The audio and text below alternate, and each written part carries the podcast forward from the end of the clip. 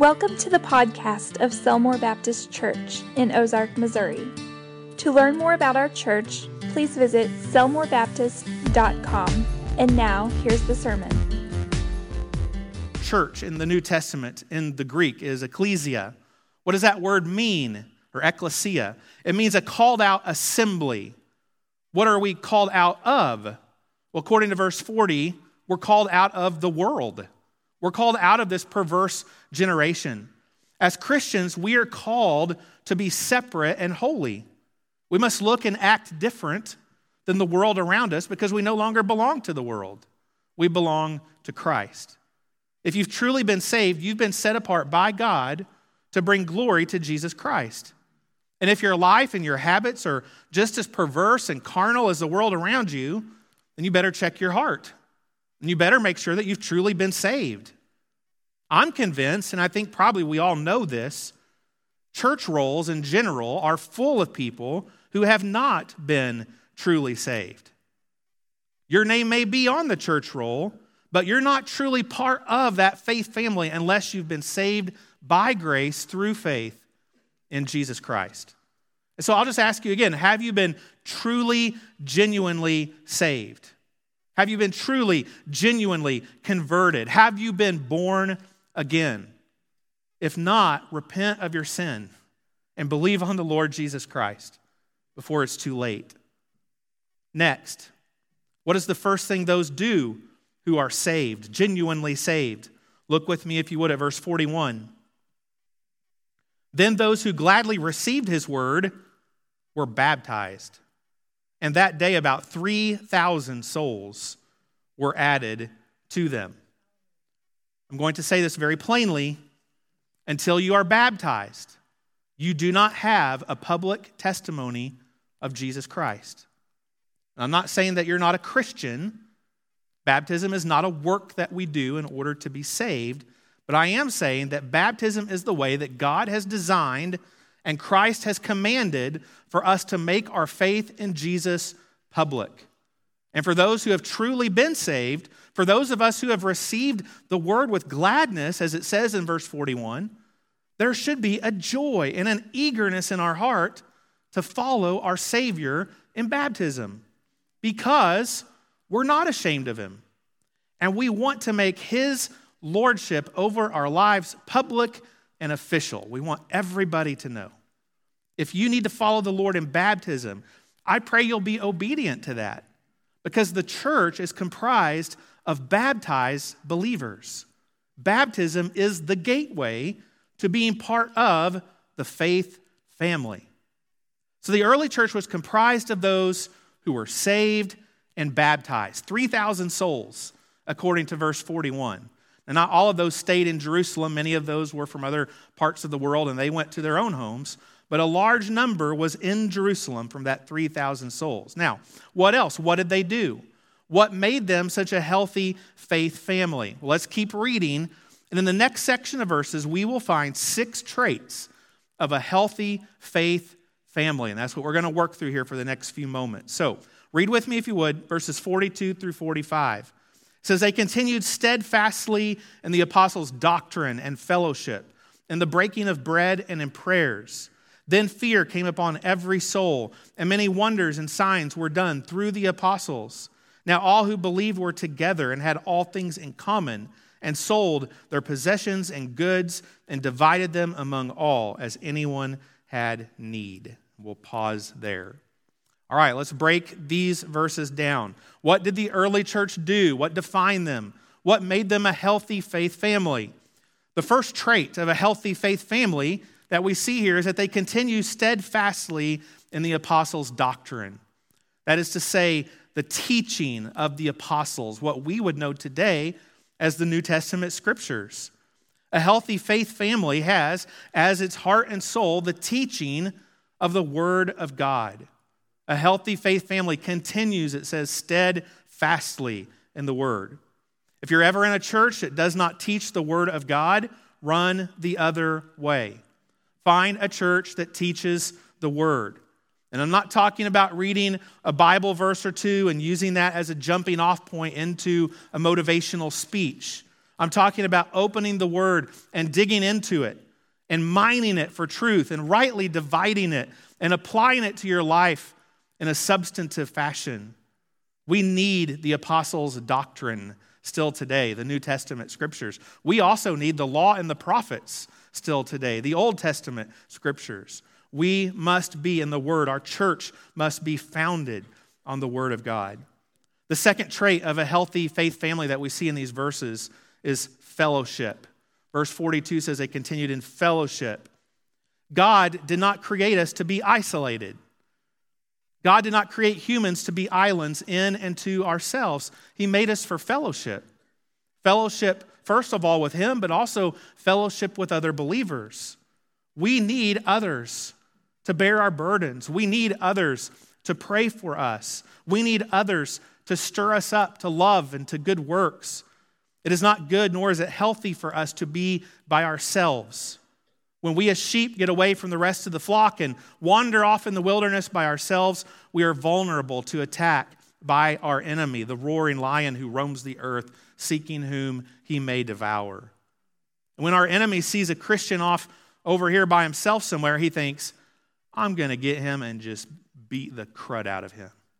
And I'm going to sink my teeth into him and I'm going to tear him limb from limb.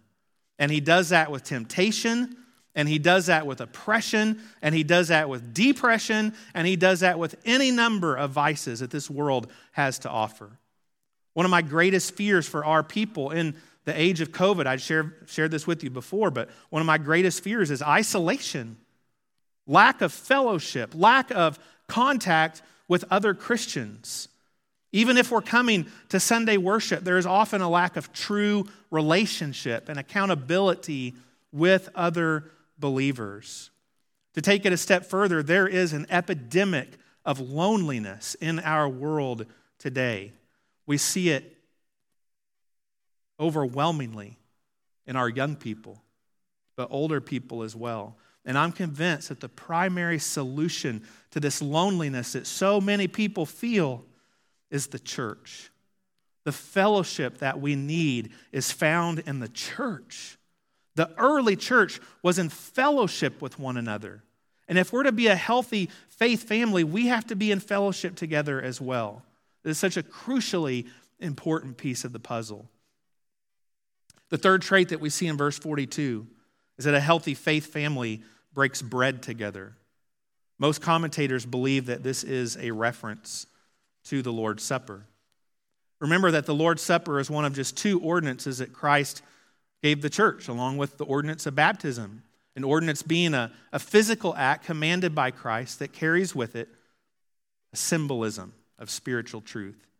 And when we partake of the bread and the cup, we remember and we proclaim Christ's body and blood that was given for us on the cross. 1 Corinthians 11 says, Whenever you eat this bread and drink this cup, you proclaim the Lord's death until he comes. As such, partaking of the Lord's Supper on a consistent basis is a crucial element of our Christian walk as it brings us back to Calvary's Hill and tethers us to the cross, reminding us over and over and over again, lest we ever forget where our salvation was won. In the Lord's Supper, we not only enjoy vertical communion with our God, but we also partake in horizontal communion with other believers. Our family bond is never stronger than when we gather around the Lord's table and partake of the bread and cup together. If you don't know, we take the Lord's Supper on a quarterly basis here in our church. We always try to announce that ahead of time. And I would strongly encourage you, when we announce that, make it a priority to be here when we take the Lord's Supper. It was important to the early church, and it must be important to us as well. The fourth trait of a healthy faith family is prayer. How many know and believe that God loves to work through the prayers of his people? The church that prays together stays together. The church that prays together experiences the power of God. In Acts chapter 4, the early church gathered together to pray, and it says that the place where they were assembled together was shaken. They were filled with the Holy Spirit, that they spoke the word of God with boldness. Brothers and sisters, we need to be a praying church. We need to be on our knees for the lost. We need to be praying for our community. We need to be praying for our nation and for our world. We need to be praying for one another. Yes, we pray corporately as a large body when we meet on Sunday mornings, but we also have a midweek prayer meeting on Wednesday nights. I would encourage you to come and be part of when we get a little more specific with our prayers. The adults meet in this room on Wednesday nights in the worship center. You can come be part of that while your kids and youth have their classes as well. I'll also say this at 8:30 every Sunday morning, there's a small group of us that meet in this room right across the hallway right here for prayer, for our services for that day. We did it this morning at 8:30. Anyone can come and be part of that and pray that God moves in our services and our classes and our worship time. But the point is, whatever format, wherever you plug in, we need to be on our knees every single day. We need to be in our prayer closets every day, bringing our petitions before the Lord. We need to be praying for one another and with one another. That's what a faith family does. Prayer is so very important to the life of a church. The fifth trait of a healthy faith family that we see in this text is fear of God. A healthy church has a holy fear, a deep sense of awe and reverence for our all knowing, all present, all powerful God. And I believe that when this fear is present in the life of a church, people can sense that. This holy fear was spurred on in the early church, it says, by the signs and wonders done at the hands of the apostles, according to verse 43. And while such explicit signs and wonders may no longer be the norm for how God works today, you better believe that He is still at work. Our God still saves. Our God still heals broken bodies and broken families and broken hearts. Our God is still in the miracle business. He is sovereign, as we sang today. He is sovereign over everything that takes place in this world. And He is worthy of fear, and He is worthy of reverence, and of awe, and of wonder. He is worthy of our worship, and He is worthy of our very life. The early church had a healthy fear of God, an appreciation for His power, and so must we. The sixth trait of a healthy faith family is to care for one another. Some have looked at verses 44 and 45 and said, well, see here, the Bible advocates for socialism. It says that they had all things in common. They sold their possessions and divided the proceeds among all. In reality, comparing this to government mandated socialism is comparing apples to oranges. This is simply a group of people who saw themselves very much as a family. And like any family does, they voluntarily, of their own accord, did what they had to do to take care of one another and make sure that everyone in the community that their needs were met. That's what a church family does. Even if it meant selling some of their possessions so that they could help a family member in need, that's what they were willing to do and that's what they did according to verse 45. If I had to pick one thing that our church does best, it would probably be this right here. You guys do a wonderful job of caring for one another. And I'm proud of you for that. And I hope that it always stays that way. But at the core of that commitment is an understanding that we are merely stewards. That everything we have, that everything we own as Christians, ultimately belongs to our Father.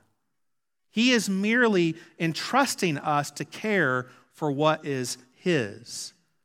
And so when we look at our possessions that way, whether it be our money or our vehicles or even our very home, how can we hold those things back to ourselves when our brothers and sisters are in need?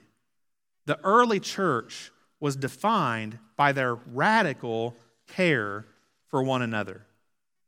So, as we look at those six traits, those six family traits on the screen, we understand that these are the criteria found in this text for what measures our health as a faith family. And I want you to note that the things on the screen are not church programs. We have a tendency in, in modern day to think about the church in terms of programs. The church is healthy based on what it offers. These are not programs, these are spiritual practices. This is not so much what they do as it is who they are fundamentally. In addition to being defined by these spiritual practices, I also believe there are some spiritual priorities that a healthy faith family pursues. There are three such priorities outlined in the next two verses that the early church carried out that I think we would be well served to emulate in our faith family today. So I want to conclude with the last two verses, and we'll move quickly through these.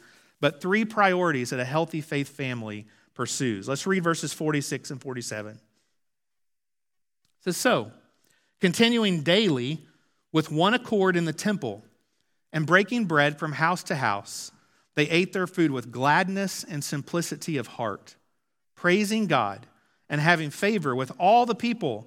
And the Lord added to the church daily those who were being saved.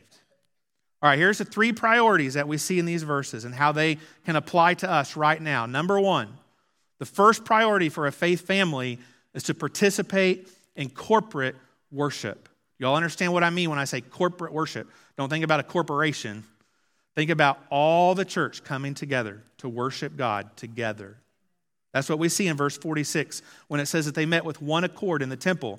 Commentators tell us, historians tell us, that the early church would often meet in the outside part of the temple known as Solomon's porch, which was a large patio that was covered. And that is where they would meet together as the church and worship God. In like manner, you and I need to make it a priority every Lord's Day to be present. Unless we're providentially hindered somehow, we need to be present with God's people on the Lord's Day for corporate worship, to lift our voices together in praise. The second priority for a faith family is to meet in small groups.